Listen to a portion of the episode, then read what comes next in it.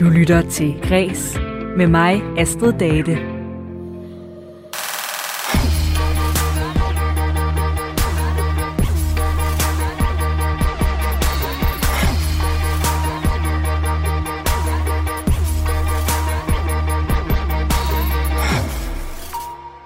Nu der kan man se den første danske udgave af reality-programmet Bachelor på TV2 Play. Her der dyster 18 kvinder om at vinde en uh, ungkarls kærlighed og i sidste ende måske ægteskab. Programkonceptet det er helt tilbage fra 2002, hvor at det har haft stor succes i USA.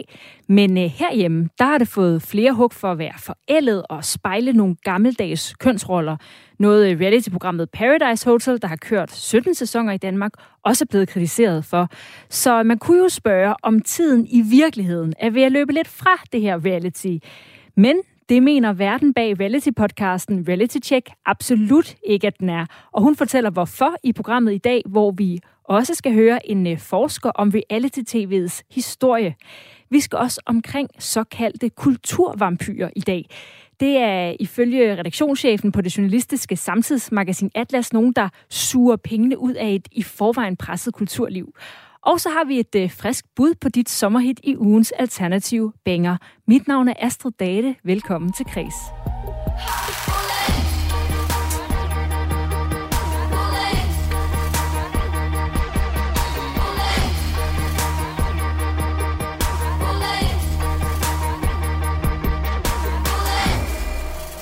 En mand og øh, 18 kvinder, det er altså opskriften på reality-programmet Bachelor, som du kan se lige nu på TV2.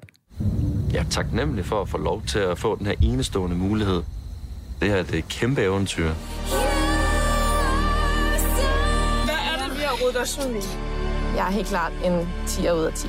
Lad os se dig, men det Tak. Wow.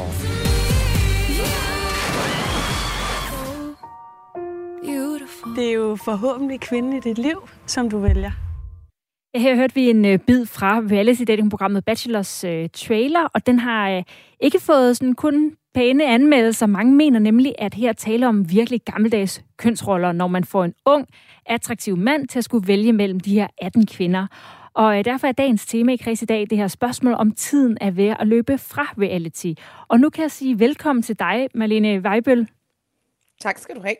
Du er vært på reality-podcasten Reality Check, skribent mm. og øh, tidligere caster, og så ser du selvfølgelig rigtig meget reality-tv. Og du mener ikke, at øh, det her nødvendigvis er så dårligt tv, som øh, det har fået lidt øh, hug for. Men øh, inden vi snakker om det, vil du ikke lige forklare mig og andre, der ikke har set øh, Bachelor endnu, hvad, øh, hvad konceptet programmet er sådan lidt nærmere?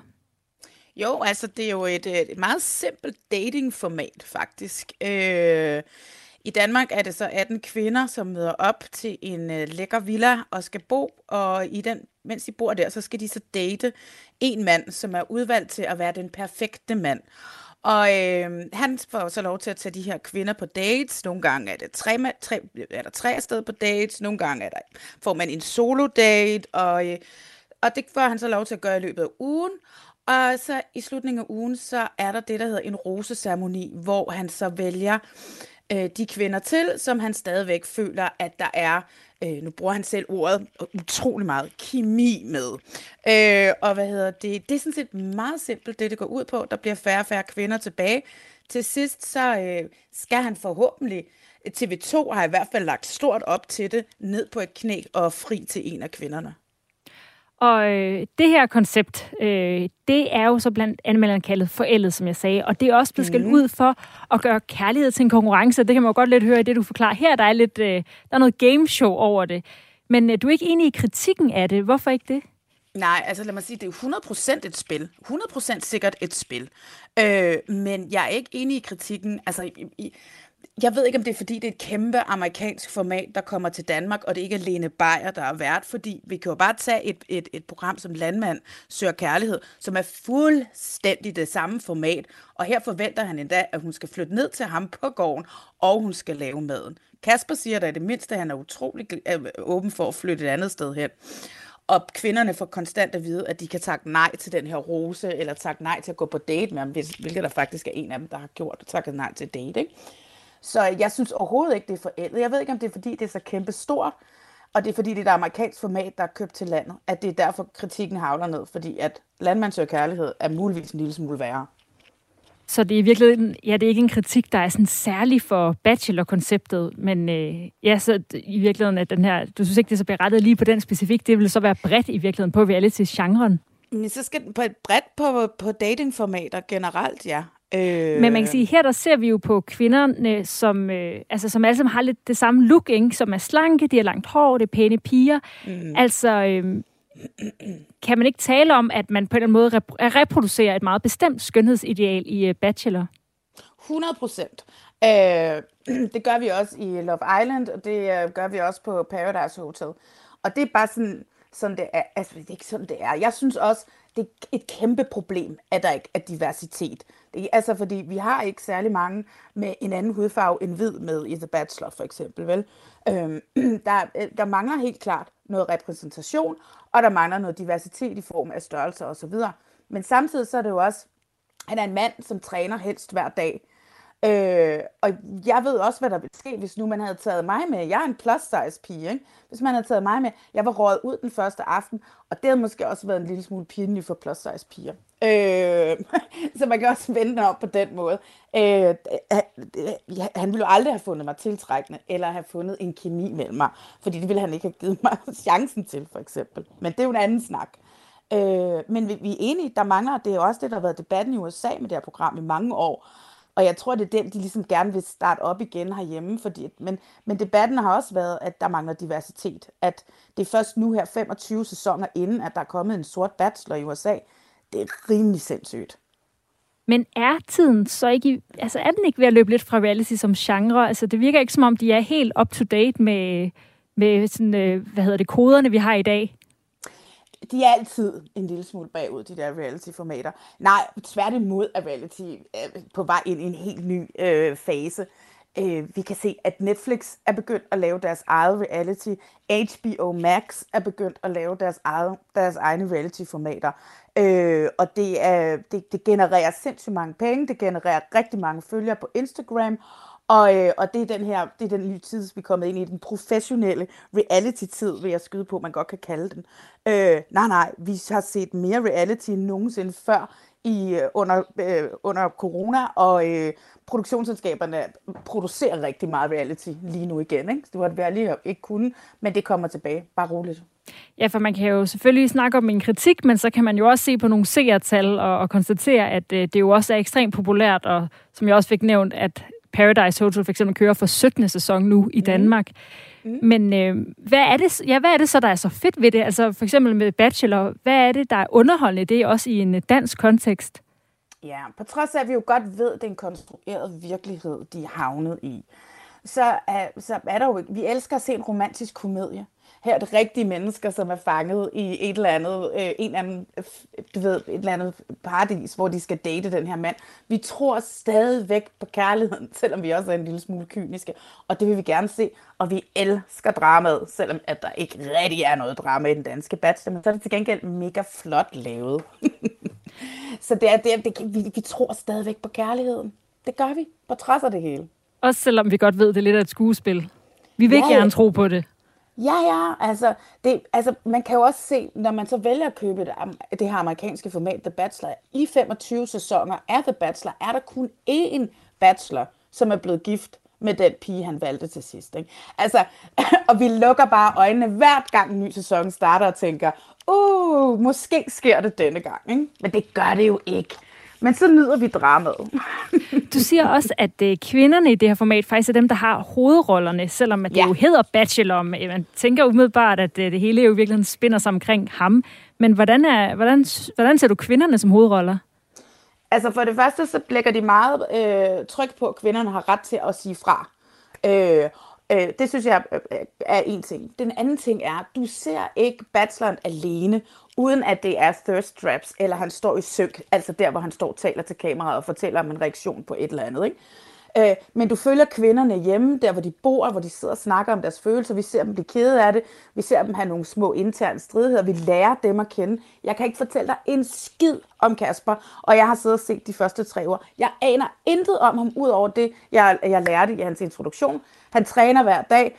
Han er kaptajn i flyvevåbnet, selvom han ikke rigtig, han sidder på papirnusser, og så, hvad hedder det, og så har han en niece, det, eller en niece. Det er det eneste, jeg ved om ham, ikke? Så, men der er nogle af kvinderne, som jeg sådan set i bund og grund godt kunne analysere ret skarpt, hvad de er for nogle typer, og hvem de er som mennesker. Vi ser aldrig ham, uden han er på en date. Og hvem er, Derfor handler det om dem. Hvem af kvinderne synes du så er sådan særlig interessante? Jamen, man kan jo altid... Altså, klipningen har i hvert fald... Altså, det her det, der, i posen, da de har siddet og klippet programmet, har de gjort en af kvinderne, øh, en kvinde, der hedder Michaela, hende har de klippet til at være skurken, selvom hun på en måde er en skurk. Øh, og det, hvad hedder det, og hende synes jeg klart er interessant, fordi hun er kompleks. Hun kommer den første aften, og øh, det skal lige siges, hun har, øh, hun, er, hun, er, hun har en mørk hud, og hun kommer, hvad hedder det, den, den, den første aften. Hun er tidligere Miss Universe finalist, og blæser, de blæser ham bagover, hvor han så nærmest at du ved, imponeret over at få lov til at være i hendes selskab. Ikke? Så hun har allerede overholdt, overtaget her. Ikke? Hun får den første rose, hun får den første date, og de andre bliver, bliver jaloux over den opmærksomhed, hun får, hvilket gør, at hun trækker sig lidt. De klipper det så til, at hun skulle være skurken og ikke rigtig givet de her piger. Øh, jeg synes klart, hun er en interessant type. Og så, øh, så har vi en Uyen, øh, som er en, øh, en asiatisk kvinde, som, som, som jeg muligvis, det vil jeg godt sige på live radio, jeg tror er hende, der står tilbage til sidst. Og så må I godt hænge mig op på det, når det ikke sker. Men hun sådan langsomt og stille øh, arbejder sig ind på, øh, på bacheloren, og han bliver mere og mere sådan tæt på hende. Så hvad hedder det? Og hendes rejse synes jeg er meget interessant, fordi hun er meget sådan stille og rolig, og, og jeg tror, det foregår mere sådan mellem de to, noget vi ikke ser faktisk. Men for lige at vende tilbage til kritikken, det her med, mm. at det altid skulle være lidt bagud reality, burde de ikke tage et opgør med sig selv, altså i forhold til, hvis man taler om det her med, at man også er lidt med til at skabe en virkelighed og en diskurs med det tv, man laver, det indhold, man laver. Altså det der med så at blive hængende netop i sådan nogle lidt gamle mønstre, Mm. Burde der ikke ske et, et ryg fra deres side af? Eller, eller er det fordi, at så vil vi simpelthen ikke se det længere? Altså er det sådan en frygt for, at så taber vi seerne. Vi kan godt lide, vi er faktisk, selvom vi ikke vil indrømme det, så er vi faktisk, vi er ikke helt, vi er ikke helt up to date. Vi vil gerne have ja. den gammeldags rom- romance alligevel. Altså, vi skal huske på, at i USA, så er størstedelen af seerne er det amerikanske øh, hvide bibelbælte, som også, du ved, ikke går ind for sex før ægteskab og sådan noget, hvilket så er super mærkeligt, at de sidder og svælger et program, hvor en mand eller en kvinde, fordi der er jo også en bachelorette i USA. Det har vi ikke i Danmark. Jeg tror måske, vi skulle starte med at have en bachelorette, men tilbage til det. Det er ren og skær penge, der gør, at vi forholder os til de gode gamle kønsroller, men, men The Bachelor behøver jo ikke at være øh, andet, end hvad det er i USA for eksempel. Men i, i Australien, der kommer der en bachelorette nu her. Den får premiere lige om lidt. Og hun er biseksuel, så der kommer både til at være kvinder og mænd, der flytter ind for at bejle til hendes hjerte. Og vi har på Danmark, hvis vi synes, at det, det er alt for meget med at se på det her totalt hvide kønsnormative helvede, som det åbenbart er, så hvad hedder det, kan man slå på Discovery Plus og se Prince Charming, som er fyldt med skønne homoseksuelle mænd, der, øh, der, der leder efter, der også dater en øh, bachelor, de ligner før hinanden på en prik. Så hvad hedder det, så det findes. Og man kan også sige, de prøvede at lave Paradise Hotel kønsneutralt i år. Øh, men det, det, hopper, det hopper deltagerne ikke på. De gider det ikke. Så hvad hedder det? Så det var bare sådan lidt, hm, nå, så forsvandt det åbenbart. Så, hvis... øh, så Ja, undskyld. Nej. Så, så jeg tror ikke, at vi gider sådan rigtigt at se det. Altså, øh, jeg, jeg tror, vi er glade for, at det er, som det er. Så de her programmer, det siger lidt mere om os, end det gør om dem i virkeligheden. Den kritik, den kan vi bare spejle direkte tilbage. Ja, præcis. Så hvis du kigger i øh, krystalkuglen, hvor er reality så på vej hen nu her i, i fremtiden? Det er jo på vej ind i den her, jeg kalder professionelle æra, ikke? hvor at øh, man nu har fundet ud af via sociale medier og via Instagram og sådan noget, man rent faktisk kan komme til at blive utrolig rig af at have deltaget i et reality-program. Også selvom du var skurken, også selvom du var hende eller ham, der lavede utrolig meget drama. Øh, Øh, og især nu her, altså det, det er sket inden for de sidste fem år. Så det vil sige, at øh, vi får jo bund og grund nogle meget mere professionelle reality-deltagere, i hvert fald i USA. For i Danmark er det ikke helt, du ved, så ender det med, at vi kommer til at lave reklame for sådan nogle kviklån og sådan noget. Det er ikke sådan helt så stort endnu. Men for eksempel, så var der jo det her program på, øh, på hvad hedder det, Netflix, Too Hard to Handle, øh, hvor at det var med omvendte foretegn. En masse sexglade mennesker blev smidt sammen i et meget eksotisk sted, og øh, hver gang, at de øh, kyssede eller havde sex eller lavede noget som helst seksuelt, så hvad hedder det, fik de frataget penge fra, øh, fra hvad hedder det, den store gevinst. For øvrigt er programmet baseret på et afsnit af Seinfeld, hvilket jeg synes er meget sjovt. Men der er jo en af deltagerne, Francesca, som var med, som var hende, der fik mest opmærksomhed, fordi at hun lavede rigtig meget ballade med en, der hedder Harry. Hun har 5,3 millioner følgere på Instagram. Det er jo fuldstændig sindssygt. Øh, og, øh, og, altså, det er jo, så hvad hedder det, så nu ved de, at de kan, de kan, de kan få en karriere. Jeg har hørt et interview med nogle af dem, som har været med i den amerikanske bachelor, som nu tjener et sted mellem 500.000 og, en, øh, og en million dollars om året på, at de har været med i et tv-program, som så har givet dem sponsor øh, ting og, og givet mulighed for at være influencer og leve af det. Så det er den måde, jeg tror, vi er på vej ind i det, at vi får nogle meget mere professionelle deltagere, som måske også er villige til at gøre lidt mere for det. Tusind tak for øh, den analyse også her til sidst, Malene Weibøl, og fordi du var med her. Det var da så lidt. Øh, som altså er vært på øh, reality-podcasten Reality Check og øh, skribent og tidligere caster, og som mener, at der også vil være meget mere reality på din skærm i fremtiden, hvis øh, du var gået hen og blevet bekymret for det. Senere i programmet, der skal vi have reality-tv's historie med en forsker, Anne Jerslev.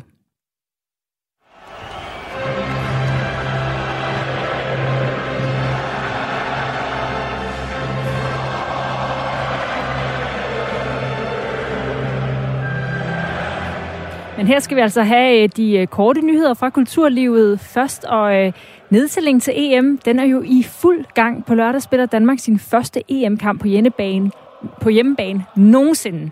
Og det er, når fodboldlandsholdet møder Finland i parken. Men det kommer nok ikke til at lyde helt så imponerende med sangen, som i klippet, vi har her. På grund af corona, der må der nemlig ikke være fuldt hus på stadion, og derfor har der til gengæld været ekstra rift om billetterne til de officielle storskærmsarrangementer dem er der jo også i virkeligheden en øh, maksimum kapacitet på på grund af corona. Så selvom at, øh, og selvom at det, det flere steder er gratis at komme til de her store arrangementer, så skal man altså have booket en billet. Og øh, det er blandt andet i en af hovedstadens to officielle fanzoner, at der er det her storskærme, og der har været rigtig meget pres på at få billetter til at se det sammen. Næsten 30.000 stod i kø i går i billetsystemet til EM på storskærm på Ophelia Plads i København, og billetterne blev revet væk. Det skriver TV2 Løje. Så man skal altså være hurtig, hvis man gerne vil se fodbold på en stor skærm sammen med en masse andre, og det er jo enormt fedt, i stedet for at sidde alene derhjemme. Så øh, skynd jer ud og få nogle billetter. Måske kan det ikke nås til Danmark-Finland, som bliver flottet i gang kl. 18 på lørdag, men så kan det måske være til en af de næste to kampe, som øh, Danmark spiller i EM.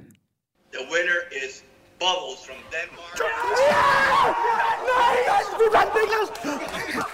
Ja, der er nogle øh, vældigt glade 3G-drenge fra Herningsholm Erhvervsgymnasium.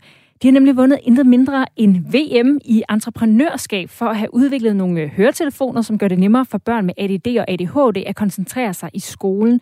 TV MidtVest fortæller, at Niklas Stockholm, Christian Ørum og Kevin Jensen deltog som forsvarende Danmarks og Europamestre med samme idé. Og høretelefonerne de hedder, som øh, speakeren i klippet sagde, Bubbles, og fungerer sådan, at de kan isolere alle andre lyde end lærerens stemme for børn med koncentrationsbesvær. Hvis du har været i nærheden af en park en af de seneste mange sommeraftener, så er der gode chancer for, at du har lagt øre til en soundbox. Altså en af de her øh, flytbare højtalere, der kan spille lige så højt som en rockkoncert. Og som øh, af samme årsag er voldsomt populær blandt folk, der godt kan lide at drikke øl udenfor i det gode sommervejr. Men lige så fedt det kan være at drikke øl og høre høj musik, så kan det altså også være ret forfærdeligt, hvis man prøver at falde i søvn i sommervarmen til lyden af en gungerne bas. Og i løbet af et enkelt døgn i weekenden, der har Østjyllands politi for eksempel modtaget 59 anmeldelser om høj musik til gene for andre, fortæller TV2 Østjylland. Og nu vil politikerne her i Aarhus gøre noget konkret ved det. Af hensyn til naboerne til parkerne Botanisk Have og Skanseparken, der må man derfor nu, øh, der skal man slukke for sin soundbox eller andet elektrisk forstærket musik kl. 20 på hverdag og søndag, og senest kl. 22 på fredag og lørdag. Og om den øh, beslutning, der siger Jakob Bundsgaard, der er borgmester i Aarhus Kommune, at efter længere tid med høj musik er situationen nu blevet så utålig for naboerne, at vi i samarbejde med politiet er nødt til at gribe ind. Jeg kan sagtens forstå behovet for at mødes i vores parker og hygge sig i denne tid, men det må kunne finde sted uden at være til gene for naboerne. Og øh, fra en type af musik, der skal vi forbi til en helt anden.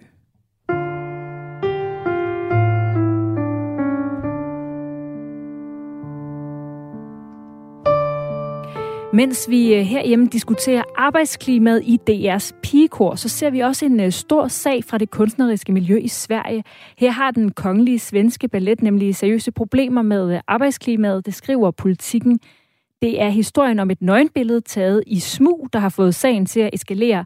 Billedet er en, er en kvindelig danser, der blev taget af en kollega under et digitalt møde, hvor hun klædte om i baggrunden, og det er så siden blevet delt digitalt.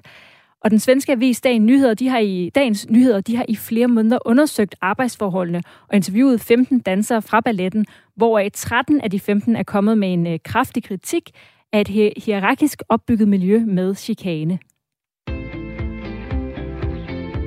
Du lytter til Græs med mig, Astrid Date.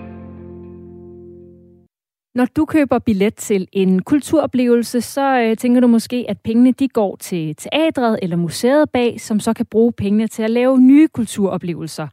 Men øh, virkeligheden for nogle kulturinstitutioner, det er, at en del af den økonomiske kage går til eksterne konsulenter, der byder sig til for at hjælpe med at få teaterforestilling eller museumsudstilling solgt. Så for at få højere besøgstal bruger kulturinstitutionerne altså penge på kulturkonsulenter, der ligesom kan få dem ud over rampen. Sådan lyder det i, øh, i en kritisk kommentar fra Alexander Rik øh, Henningsen, der er redaktionschef på det journalistiske samtidsmagasin Atlas. Og velkommen til Kreds, Alexander. Jo, mange tak. Du kalder de her øh, konsulenter for kulturvampyrer. Det må du lige uddybe. Hvad er en kulturvampyr? Jo, altså, det er rigtigt. Det, det har jeg kaldt dem i sådan en lidt polemisk kommentar, jeg har skrevet. Øhm, som jeg tror var motiveret af en, en, en, en irritation, jeg har, jeg har følt øh, over, at, at man bare igen og igen ser, at, at de øh, kunstnere, for eksempel, som, som laver kunst, som er det, som folk, der går på museum, eller folk, der går i teateret, de kan nyde godt af, øh, det er igen og igen er dem, der står bagerst i køen, når der skal uddeles honorar. Øhm, mens man samtidig kan se, at der er nogle øh, virksomheder, der tjener rigtig gode penge på at byde sig til over for kulturinstitutionerne og, og, og bidrage til, at, øhm, at de kan komme ud over rampen med deres øh, museumsforestilling eller deres, øh, ja, deres teaterstykke. Øhm, og det synes jeg bare er helt skævt. Altså, øh, det er okay, at der findes konsulenter, øh, men, men, men alt med måde, vil jeg sige. Så, så, øhm, hvad, så det er nok derfor, hvad, siger, ja, hvad er en kulturvampyr så i den sammenhæng? Jamen, de suger jo, de suger jo, de suger jo penge ud af systemet, kan man sige. Øhm, og det, og det er sådan set ikke, fordi jeg er ude i sådan et eller andet misundelseskorstog. Øhm, fordi det er egentlig okay, at, at nogen, der har nogle kompetencer, byder sig til og bliver brugt af institutionerne. Øhm, det, jeg argumenterer for, er bare, at det bliver lidt skævt, når man kan se, at de kunstnere, der ligesom er grundlaget for det hele, øh, står endnu længere tilbage i køen, når der skal uddeles øh, lønkroner, for eksempel. Øh, og det er også helt skævt, når man kan se, at, øh, at institutionerne har problemer med for eksempel at, at vedligeholde deres samlinger Øh, som måske ikke er fremme og, lave de her store blockbusterudstillinger, men som de har stående i kælderen, som er et stykke kulturarv, som vi alle sammen skal nyde godt af i århundreder fremover. Når de har problemer med at, at bruge penge på det, øh, men i stedet godt kan hyre eksterne konsulenter, så synes jeg, der er et eller andet øh, helt skævt. Kan du komme med et eksempel på det? Altså et eksempel, som jeg nævner i artiklen, det er jo, øh, at der var det her kulturmøde på Mors, hvor øh, deres øh, chefkonsulent udtalte, at, at hvis alle kunstnerne, der blev inviteret til kulturmødet på Mors, de skulle have, have betaling, så kunne det jo overhovedet ikke løbe rundt. Hvor, øh, hvor man øh, samtidig kunne se, at der var hyret øh, store moderatornavne ind, øh, som tog en, en rigtig fin, øh, et rigtig fint honorar hjem på, om, jeg tror, det var 17.000 kroner øh, i snit. Øh, der var nogen, der fik. Øh, og, og, så, og det er det, jeg mener, der er skævt, og det er noget, der sker. Øh, det er noget, der sker. Altså, så kulturvampyrerne, det er, det er selvfølgelig et billede, men på, på de her øh, konsulenter og øh, managers, eller hvad, eller dem, der ligesom, hvad kan man sige, bruger ja, penge altså, på at promovere. Virksomheder, det, det er jo nogle konsulentvirksomheder, der ligesom siger, at vi har specialiseret os i kulturbranchen. Øhm, et andet eksempel, det var, øh, det var nogen, der ligesom har sagt, øh, at vi er et firma, der, der sørger for, at man kan få verdensmålene indfriet som virksomhed, at du som virksomhed også kan være med til at indfri FN's verdensmål og, og slå sig op på det. Øhm, og, og det må man jo godt som virksomhed, det, det er helt fair. Men, men jeg synes, at det bliver helt skævt, når man så samtidig, øh, når man så siger, jamen det skal kulturlivet øh, også. Kulturlivet skal have sit eget verdensmål, og nu skal I høre hvorfor. Fordi så, så kommer det til at handle om den her virksomheds økonomiske interesse, undskyld, øhm, i stedet for om at give penge til nogle kunstnere, der faktisk laver den kunst, som vi alle sammen nyder godt af. Men hvad øhm, er... så ja, det er nogle virksomheder, der er derude, som har mange ansatte og tjener rigtig mange penge. Og, og vi ved jo, at kulturlivet er utrolig presset økonomisk. Ja, men hvad, jeg tænker, hvad er problemet? Kunne det her pressede kulturliv ikke så bare lade være med at bruge penge på dyre konsulenter? Jo, men altså problemet er, tror jeg, øh, og det er jo må stå for min egen regning, men altså det er jo, at, at man er måske lykkedes med at, at bilde sig selv og hinanden ind, at vi lever i en, en opmærksomhedsøkonomi, hvor øh, der er rigtig stor kamp om, om gæster og, og billetsalg. Øh, og det er også til dels rigtigt, men, men jeg tror bare, det er farligt, når kulturinstitutionerne kommer til at tro lidt for meget på den fortælling.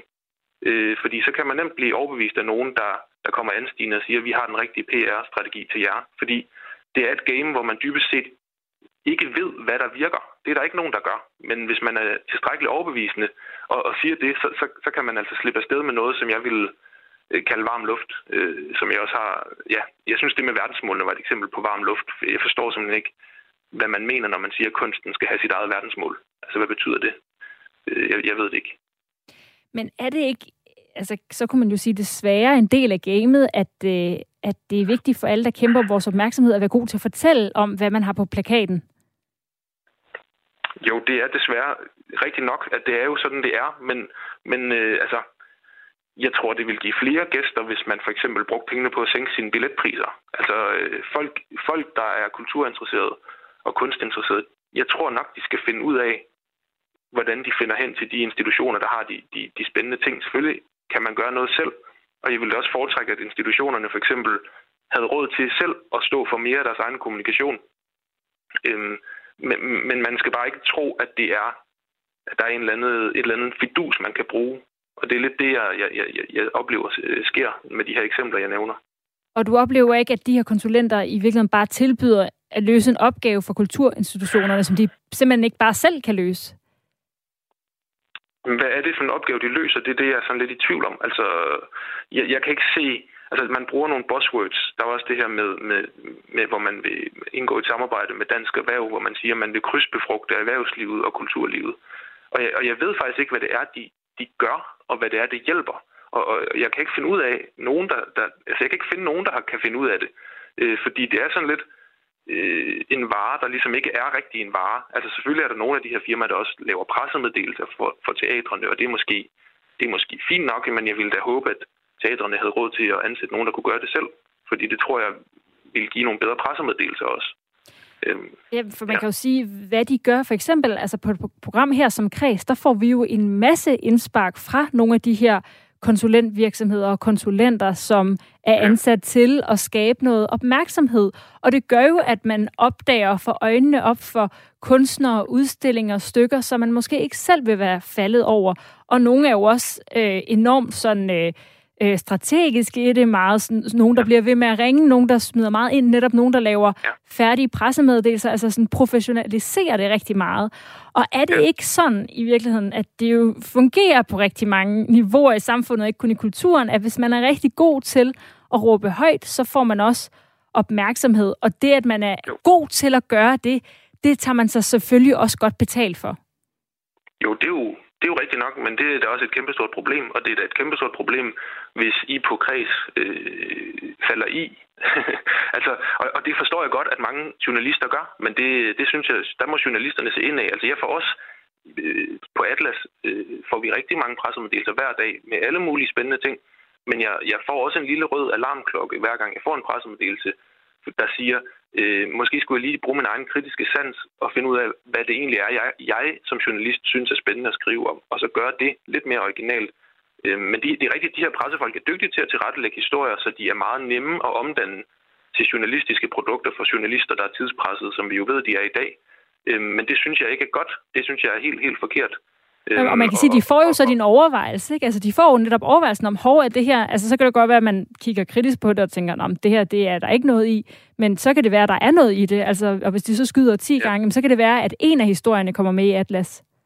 Men, men det gør de ikke, fordi at det, hver gang jeg får sådan en pressemeddelelse, så, så har jeg lyst til ikke at skrive historien, fordi jeg skal ikke, mit arbejde skal ikke bestemmes af en eller anden kommunikationskonsulent. Mit arbejde skal bestemmes af mig selv og min redaktion. Og det håber jeg, at det er sådan på alle medier. Jeg ved, det ikke er sådan, men det burde det jo være, fordi ellers så er det jo et game, hvor dem, der har flest penge at poste i de her firmaer, får mest opmærksomhed. Og det, det, er, det er jo forkert. Altså, det er jo, og, man, og, og, og, og dem, der læser avisen og hører radioen, øh, radioprogrammet Kreds, får jo ikke præsenteret det bedste nødvendigvis på den måde. De får bare præsenteret det, der er postet flest kommunikationskonsulentkroner i, og det, og det er det, jeg havde behov for at sige højt, tror jeg. At det, at det, er, det er dårligt, og det skal man vide. Det tror jeg, det ved man jo ikke, når man læser avisen. Men det er jo det, der sker.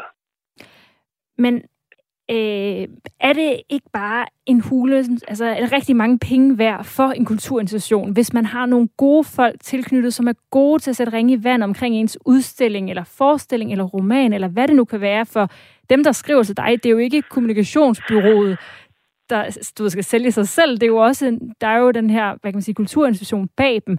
Og der er jo også politikere, der er folk i Statens Kunstfond, der er andre aktører i kulturbranchen, som skæler til, hvor meget opmærksomhed man også får i medierne, og hvor mange gæster man får. Altså, det betyder jo bare enormt meget at få den her opmærksomhed. Men det er måske den præmis, du... du... Jeg vil gerne gribe fat i, at du siger penge værd, fordi hvad er et kulturinstitutions formål? Det er jo ikke penge at tjene penge. Så, så jeg er sådan set lidt ligeglad med, med, hvor mange penge det er værd for nogen at få meget opmærksomhed. Eller hvor mange gæster, der kommer, så det er måske et bedre ord. Hvor mange gæster, jo, men, der kommer ind. Jo, men det det, jeg siger, det, det, det, det, det ved vi bare ikke. Vi kan ikke lave den kausalitet. Vi kan ikke sige, fordi du bruger så så mange penge på, på et eller andet konsulentfirma, der siger, at du skal finde på verdensmål, så får du flere gæster. Altså, den kausalitet kan du ikke lave. Det er der nogen, der, der nok gerne vil, men det, det er mit argument, at det kan du ikke så, så, så taler man ned til gæsterne, og det, det, det, det tror jeg ikke, man kan. Så hvad, øhm, hvad mener ja. du, man skal gøre for at ændre den her kultur, som findes i kulturbranchen? Jo, altså... Øh, jeg tror sådan set også, at kulturinstitutionerne synes, det, det er irriterende, at de, de, de skal gøre de her ting, men de føler sig selvfølgelig presset, fordi der er nogle krav om, hvor mange gæster de skal have osv., men, men det synes jeg i virkeligheden, man burde måske se lidt bort fra, og så øh, give en, en god og, og generøs kultur- og kunststøtte fra statens side og fra fondenes side, som ikke kræver, at man finder på et eller andet projekt, eller kræver, at man finder på et eller andet event, eller kræver, at man laver en eller anden stor blockbusterudstilling, hvor, hvor, hvor fonden kan få øh, sit navn øh, spredt ud til alle, så det bliver sådan en form for branding af fonden, men sådan set bare støtter kulturlivet fuldstændig uden øh, altså no strings attached, altså hvor, hvor du bare kan gøre, hvad du vil som kulturinstitution. Og, og, og du har jo ret i, at der er masser af politikere, man også gerne vil vise, se hvor aktive vi er på det her museum, give os noget mere støtte, men det burde da ikke være sådan. Det burde da være sådan, at politikerne støtter kunsten og kulturen, fordi vi, det er noget, vi gerne vil have i samfundet. Ikke kunne, fordi, kunne man, at de gør opmærksom på sig selv. Kunne man, men kunne man ikke så frygte, at kulturen kun bliver for dem, der så selv du ved, meget aktivt opsøger den? Altså, at det så bliver meget øh, en meget sådan, sådan øh, snæver, i stedet altså, at kun skal stå i jo, sin egen ret, og ikke ligesom gerne må strække sig for at komme folk i møde. Ja, undskyld, øh, jeg bliver for ivrig. Ja, det er jo men, øh, men, men sådan er det jo allerede i dag, og så, så, så, som situationen er nu, så, så er der de her konsulentfirmaer, der tjener masser af penge på kulturlivet, øh, men problemet med, at det er en elite, der, der nyder godt af vores kunst- og kulturinstitutioner, øh, er der også i dag. Og det er de samme mennesker, der læser politikken, som der går på øh, Luciana. Der er sådan et kredsløb, og det er de samme mennesker, der, der gør de ting. Så, så, så man løser ikke noget ved at hyre en kulturkonsulent på den front. Det er nogle helt andre ting, der skal til. Det kunne for eksempel være, at det var gratis for alle at komme på Statens Museum for Kunst, som det var førhen. Det ville være meget bedre. Det ville give meget mere øh, mange større, meget større mulighed for, at folk fra alle sociale lag kunne komme på Statens Museum for Kunst. Det kunne også være, at man kunne give støtte til, at folk fra provinsen kunne tage toget, så de kunne komme på Statens Museum for Kunst. Jeg kunne finde på mange gode idéer, som ikke involverede de her kulturkonsulenter. Tusind tak øh, for dem og for øh, dit indspark her, Alexander Rik Henningsen. Jo, mange tak, fordi jeg måtte være med. Som er redaktionschef på Atlas Magasin. Du lytter til Græs med mig, Astrid Date. Unge mennesker i badetøj og folk, der bliver gift og nye eksperimenter. I dag, der kigger jeg nærmere på genren reality, fordi Bachelor lige nu er aktuel på TV2, og en, der har elsket reality gennem mange år. Det er min kollega her på redaktion, Lene Grønborg, og hun har taget turen tilbage i reality-tv'ets historie sammen med medieforsker Anne Jerslev på jagt efter forandringer i genren. Jeg ved ikke, hvor mange timer jeg har brugt foran skærmen for at følge med i forskellige reality-programmer. Da Robinson-ekspeditionen første gang ramte skærmen, så mødtes jeg med venner for at se programmerne. Jeg har set hele sæsoner af Paradise Hotel. Jeg vil beskrive mig selv som mums. Mums. og i dag, der venter jeg altid spændt på de nye sæsoner af Gift ved første blik. Paul Fabio Salaf Bjørnlund Larsen, om du vil have Lene Christine Konrad til ægtefælle. Ja. Men det er altså også som om noget er forandret. I de seneste år har hele diskussionen om køn og MeToo fået mig og sikkert også andre til at se på nogle af de her programmer med nye øjne. Holder det stadigvæk, når vi lige nu skal se en mand eller prinsen på den hvide hest i programmet The Bachelor date 18 kvinder samtidig? Det virker måske ikke lige som det mest nutidige tv. Ej, jeg har det sådan, at altså mine forældre skal se det her. Jeg ved ikke, om de håndjern er for meget.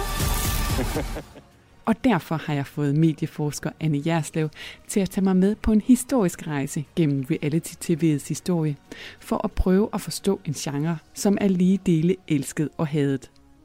Og vi starter den fortælling på en øde ø tilbage i 1998. Hvis vi skal tænke på de, de første eksempler på reality-tv, skal vi tilbage til lidt før år 2000-tallet, Uh, vi, skal, uh, vi skal tænke på Robinson-ekspeditionen, som jo uh, stadigvæk uh, findes, um, som var det her uh, program, hvor uh, en række mennesker uh, blev placeret på en øde ø, så at sige, og på den ene side skulle lave en hverdag sammen, og på den anden side skulle kæmpe mod hinanden. Og det er jo sådan set indbegrebet af et reality-tv-koncept. Vi kan gøre det! Den sidste ring rammer i sømmet. Den følelse kan ikke beskrives. Det er en fantastisk oplevelse.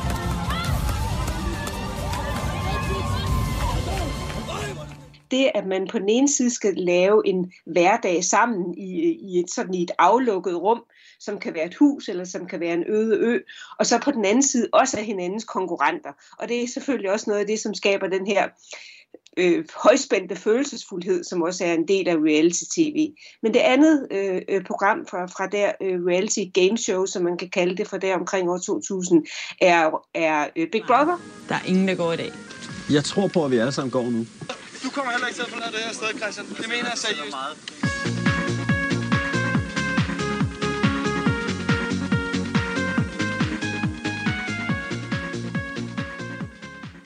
Måske kan man næsten ikke forstå det i dag, men, men, men var sådan en, en vældig sensation i den forstand, at det var første gang, altså sammen med Robinson-ekspeditionen, at almindelige mennesker så at sige fik en rolle på tv.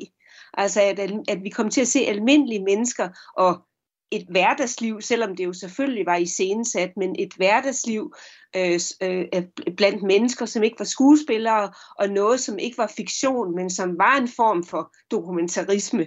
Og i dag vil man nok måske i højere grad end dengang sige iscenesat øh, dokumentarisme. En del af det var også live, og man kunne, kunne faktisk øh, som jeg nu husker det nu, på nettet øh, øh, følge dem øh, live. Øh, det, det, det, det, var, det var det, der var det vigtige, at se på øh, deres øh, snak om, øh, ja, hvad skal vi lave i dag, hvordan kan vi få tiden til at gå, se dem øh, lave mad, øh, se dem sidde og kede sig, øh, se dem, øh, i, når de var i bad, øh, se dem i de her øh, rum, fordi det var jo Big Brother øh, øh, øh, titlen, den, den angav øh, selvfølgelig også, at de blev overvåget øh, øh, døgnet rundt, ligegyldigt hvor de var. Så en, en del af, af sjoven i det her Big Brother-rum var også at finde nogle blinde vinkler, hvad der vist var et par stykker Robinson og Big Brother er nogle af de tidligste eksempler i dansk kontekst på reality. Og også nogle formater, som jeg kan huske fra min barndom og ungdom. Det var sådan nogle programmer, som jeg egentlig husker, at der var ret meget fællesskab bygget op omkring, fordi alle talte om den og mødtes og så dem sammen på tv. Man kan måske sige, at realityen allerede dengang var en genre, som viste sit enorme potentiale, og som hverken tv-producenter eller os seere var færdige med. Men det, man skal vide om reality, det er, at den også deler sig i forskellige undergenre. Det fortæller medieforsker Anne Jerslev. Ja, altså jeg, jeg, jeg vil sige, at det man kan sige, hvis man skal, skal give et overblik over reality-tv, det er, at, øh, at vi dels har uh, reality game showet, uh, som vi kender i dag, og som vi kender så, så, så godt i dag fra nye uh, formater, eller Paradise Hotel er jo ikke nyt, øh, men det er faktisk et vældig langt levende format tilbage fra midt i 2000'erne. Øh, men, men, som, men det er et eksempel på det, og så noget som X on the Beach er også et eksempel på det. Og så har vi øh, det, som man kunne kalde for øh, reality-dokumentaren, har også haft den i, i massevis af, altså helt også tilbage fra starten af 2000'erne, hvor man kan sige, at, øh, at reality-dokumentaren også har sådan forskellige øh, subgenre. Øh, man har dels haft reality-dokumentar, som følger øh, folk på en arbejdsplads. Altså øh, et, en af de sådan øh, meget populære også i Danmark øh, reality-dokumentar var Heathrow, hvor, hvor man følte livet i Heathrow. Good afternoon you. Just wait for company Airbus 319 to go behind you, then push back to approve, face the south. London Heathrow, Europe's biggest and busiest airport. Transporting more than 73 million passengers every year. Does your passport please? That's fine. How many passengers? Og så har man haft sådan nogle, som var mere tematiske, som for eksempel øh, reality-dokumentar, som handler om folk, der skulle giftes, og som arrangerede øh, øh, bryllup øh, eller, eller, eller, eller tilsvarende. Og så har man jo så en, øh, en, en, en tredje kategori, som også øh, sådan langsomt har udviklet sig. Øhm, de unge mødre er et eksempel på det, eller familien på bryggen er et, et andet eksempel, hvor man følger øh, mennesker øh, i deres hverdagsliv over længere tid. Altså, der, der har også været sådan en diskussion om, om, om hvorvidt overgang 0 nu var en dokumentar eller var en reality, men, men det korte og det lange er vel, at mange af de her reality-dokumentarer på en måde er begge dele, altså hvor, hvor, hvor i modsætning til Big Brother, så, så er det her hverdagsliv ikke iscenesat i et, i et, øh, i et tv-rum eller tv-bygget rum, men hvor vi følger folk øh, de steder, hvor de bor. Altså som for eksempel i den meget, øh, meget succesfulde familien på Bryggen. Hele familien er på vej til Norge med Oslobåden, og nu er Ditte og Linse klar til at indtage den store båd. Er du klar, Lange? Vi skal ind. Det er lige rundt om hjørnet nu. Højre, højre. Højre her. Er der en dør? Der er en dør, der er en dør, der er en dør. Det, at vi følger almindelige eller ualmindelige mennesker, begivenhederne i et hverdagsliv og konflikter, som vi på den ene eller anden måde kan relatere os til, det har til alle tider været reality-genrens store force, forklarer Anne Jerslev mig. Og netop de faktorer, det har skabt nye typer af kendte mennesker og nye typer af fans. Men hvad så nu, hvor virkeligheden efter MeToo alligevel virker forandret Kommer reality-tv ikke til at rette ind i forhold til nogle af de her tidstypiske strømninger? Jo, det mener Anne Jerslev, og den udvikling, den er altså allerede i gang. Øh, og det øh, tror jeg også er, hvad den nye sæson, den, den, den sæson, vi har nu af Paradise Hotel, har forsøgt på. Ikke? Ved at øh, for eksempel i det første program, at øh, studieværtinden, øh, øh, hun siger, nu skal I danne par, og det behøver ikke være par af to forskellige personer. Noget i den retning, sagde hun. Ikke? Øh, øh, det, som jeg så bare synes er, altså, har været sådan lidt paradoxalt, det er, at altså, deltagerne i Paradise Hotel, de tænker jo fuldstændig heteroseksuelt. Øh, og så, så, så på den måde mm, var, skete der egentlig ikke noget med, med, med pardannelsen. De har jo også forsøgt at have de her rolleleje, øh, hvor de skulle øh, lege MeToo, hvor de skulle diskutere, eller ikke lege, men hvor de diskutere MeToo, hvor de skulle diskutere kønsroller osv. Så, så, så egentlig øh, øh, synes jeg, at Paradise Hotel har egentlig forsøgt at tale ind i tiden, i modsætning til Bachelor, som jo altså er jamen, kønskonservativt øh, ud over alle grænser. Jamen altså for det første, så den måde, øh, altså for det første det, at vi har den her ene mand, som har det her harem af kvinder, som gør sig til for ham, og imellem, imellem, imellem hvem han skal vælge. For det andet i den måde, som, som, som de her kvinder her altså er ikke bare er staset ud på, men som de også er filmet på.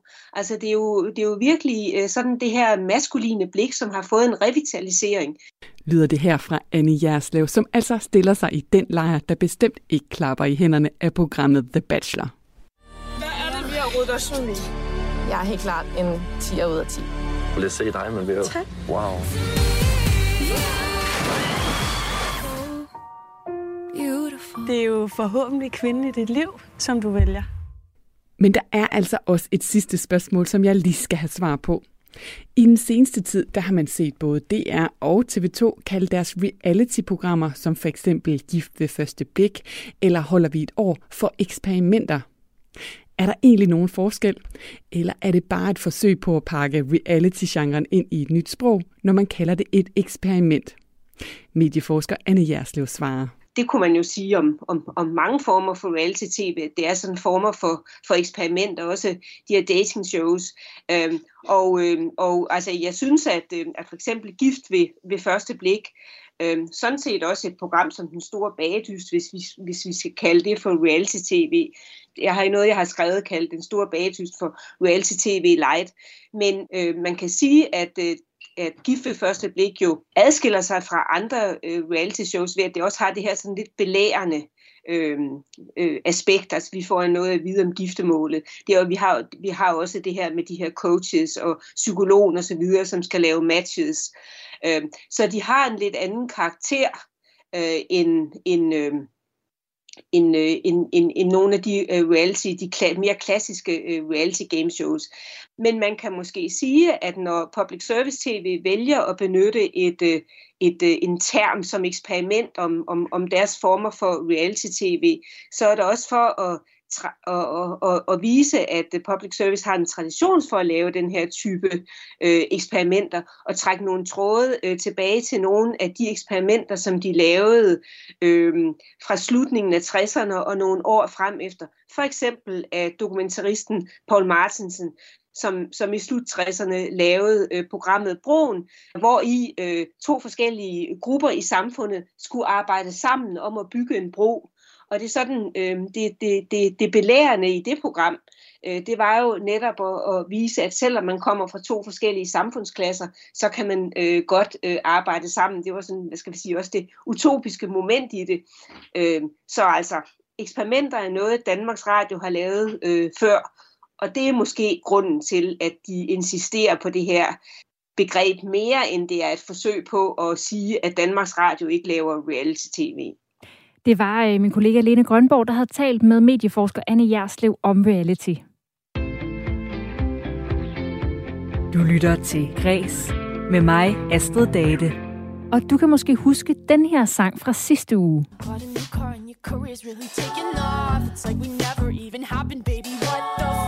is up with that? And good for you, it's like you never even det øh, var den sang, som øh, Good For You af Olivia Rodrigo, som øh, var den mest spillede sang sidste uge herhjemme. Og det er den i sanden igen denne uge, ifølge hitlisterne, der blev opdateret her om onsdagen. Så øh, den skal vi ikke høre mere af her. I stedet der vil vi nemlig give dig her øh, på Kreds om onsdagen et alternativ til ugens banger. Altså et andet fedt nyt nummer, som du måske ikke selv ville være faldet over, og som øh, ikke har fundet vej til hitlisterne endnu. Og til at præsentere det, der er vi så heldige at have dig med, Thomas Almasri. Velkommen til Kreds. Tusind tak, Astrid. Du er musiker, kendt med i musikvidenskab, og har fingeren på pulsen af især de spirende danske musikere. Hvem har du taget med i dag? Jeg har taget øh, en øh, spritny kunstner, en, øh, en ung kvinde ved navn Saso, eller Sasso, øh, som, øh, hvad kan man sige, borgerligt navn, Sara Sofie, som, øh, som, laver noget, øh, som laver noget fed popmusik, øh, og har lige udgivet sin øh, debut-EP her i fredag, som hedder Men I Like. Og det kan være, det er et dumt spørgsmål. Hvad er det nu EP er i forhold til single? Og... Det er elektronisk plade. Det er simpelthen en, en, en mindre, hvad kan man sige, mindre end et album, og øh, flere singler sammen, hvis man kan sige det sådan. Godt. Og hvad er det, hendes musik sådan generelt handler om? Det handler om at være, være, være ung, egentlig. Det er meget sådan, øh, det er jo egentlig sådan en ret banal ting, men også noget, vi alle sammen går igennem. Altså sådan, hvor man har følelserne ude på tøjet, man, man bliver dannet øh, til at være øh, det næste skridt i ens liv, og man får rigtig mange indtryk. Man, øh, man bliver forelsket, man bliver såret, man bliver glad, man bliver stolt, og man bliver skuffet. Jeg har lidt fra hendes øh, single fra øh, sidste år, Let's Be Honest, og lidt apropos. Mm. No more calling me late. Finally, I'm done with your tricks. Let's be honest. Let's be honest. I'm done with all your shit. No more calling me late. Så det er sådan en... Øh... Ja, men det er sådan lidt øh, pluderromantisk, ikke? Og sådan lidt, øh, lad os nu bare lige komme videre og snakke om, hvordan vi har det. Øh, og hun gør det på en ret fed måde, med sådan elektroniske trommebeats, lidt sådan... Øh, R&B-agtig, hvis man kan kalde det sådan der, med de der roads, der kørte i det her nummer. også øh, i, i den her uges Hvad banger. er, hvad er Rhodes? Rhodes, Må vi lige ja, få med. Undskyld, ja. Det er Det er jo okay. en slags øh, klaverlyd, øh, elektronisk klaver, som er super kendt for at have sådan nogle meget bløde toner, øh, øh, som er ja, elektronisk piano, som man også kan kalde det.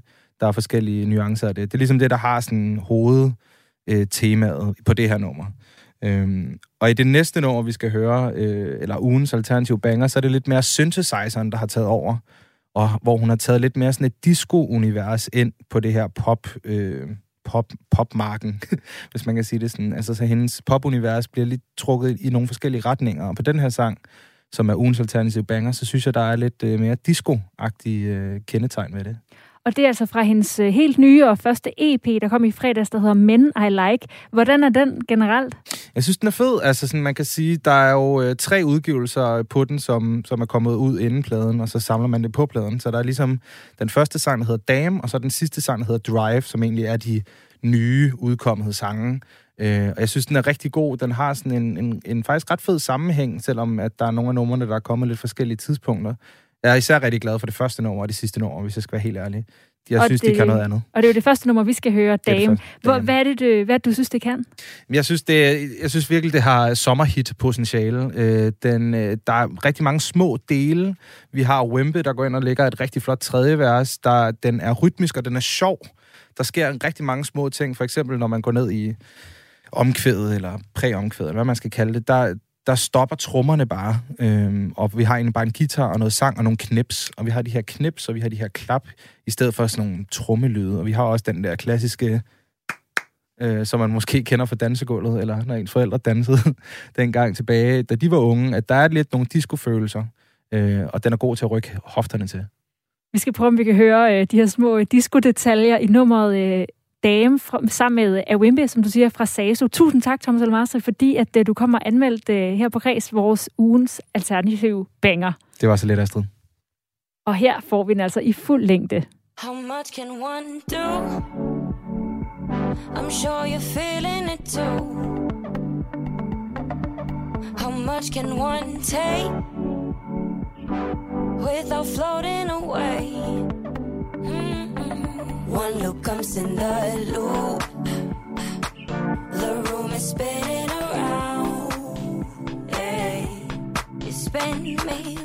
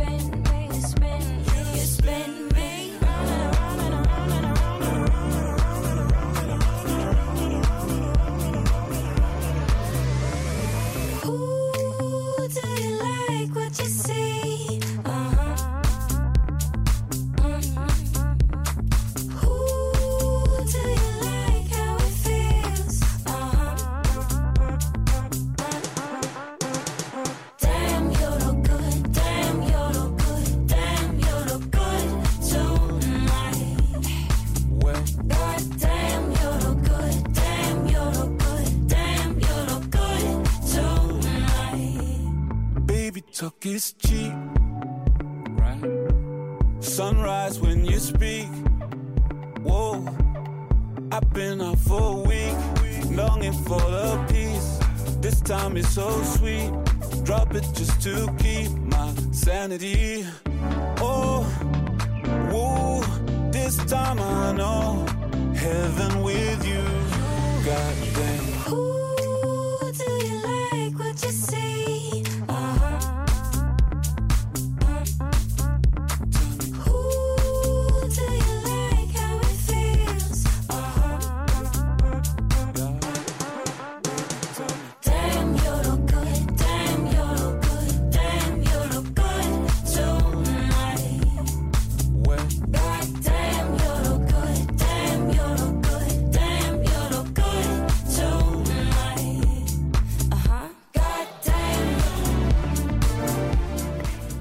altså denne uges alternative banger fra Kreds. Det er kunstneren Sasso med øh, sit nummer Dame sammen med Avin B. Og øh, du har lyttet til Kreds på Radio 4. Programmet det var lavet med øh, Mathias Wissing, Line Grønborg og Karoline Kjær Hansen. Jeg hedder Astrid Date, og vi lyttes ved igen i morgen eller på podcasten efter et nyhedsoverblik, der er eftermiddagsprogrammet Firtoget klar til at vende nyhederne med dig i dag.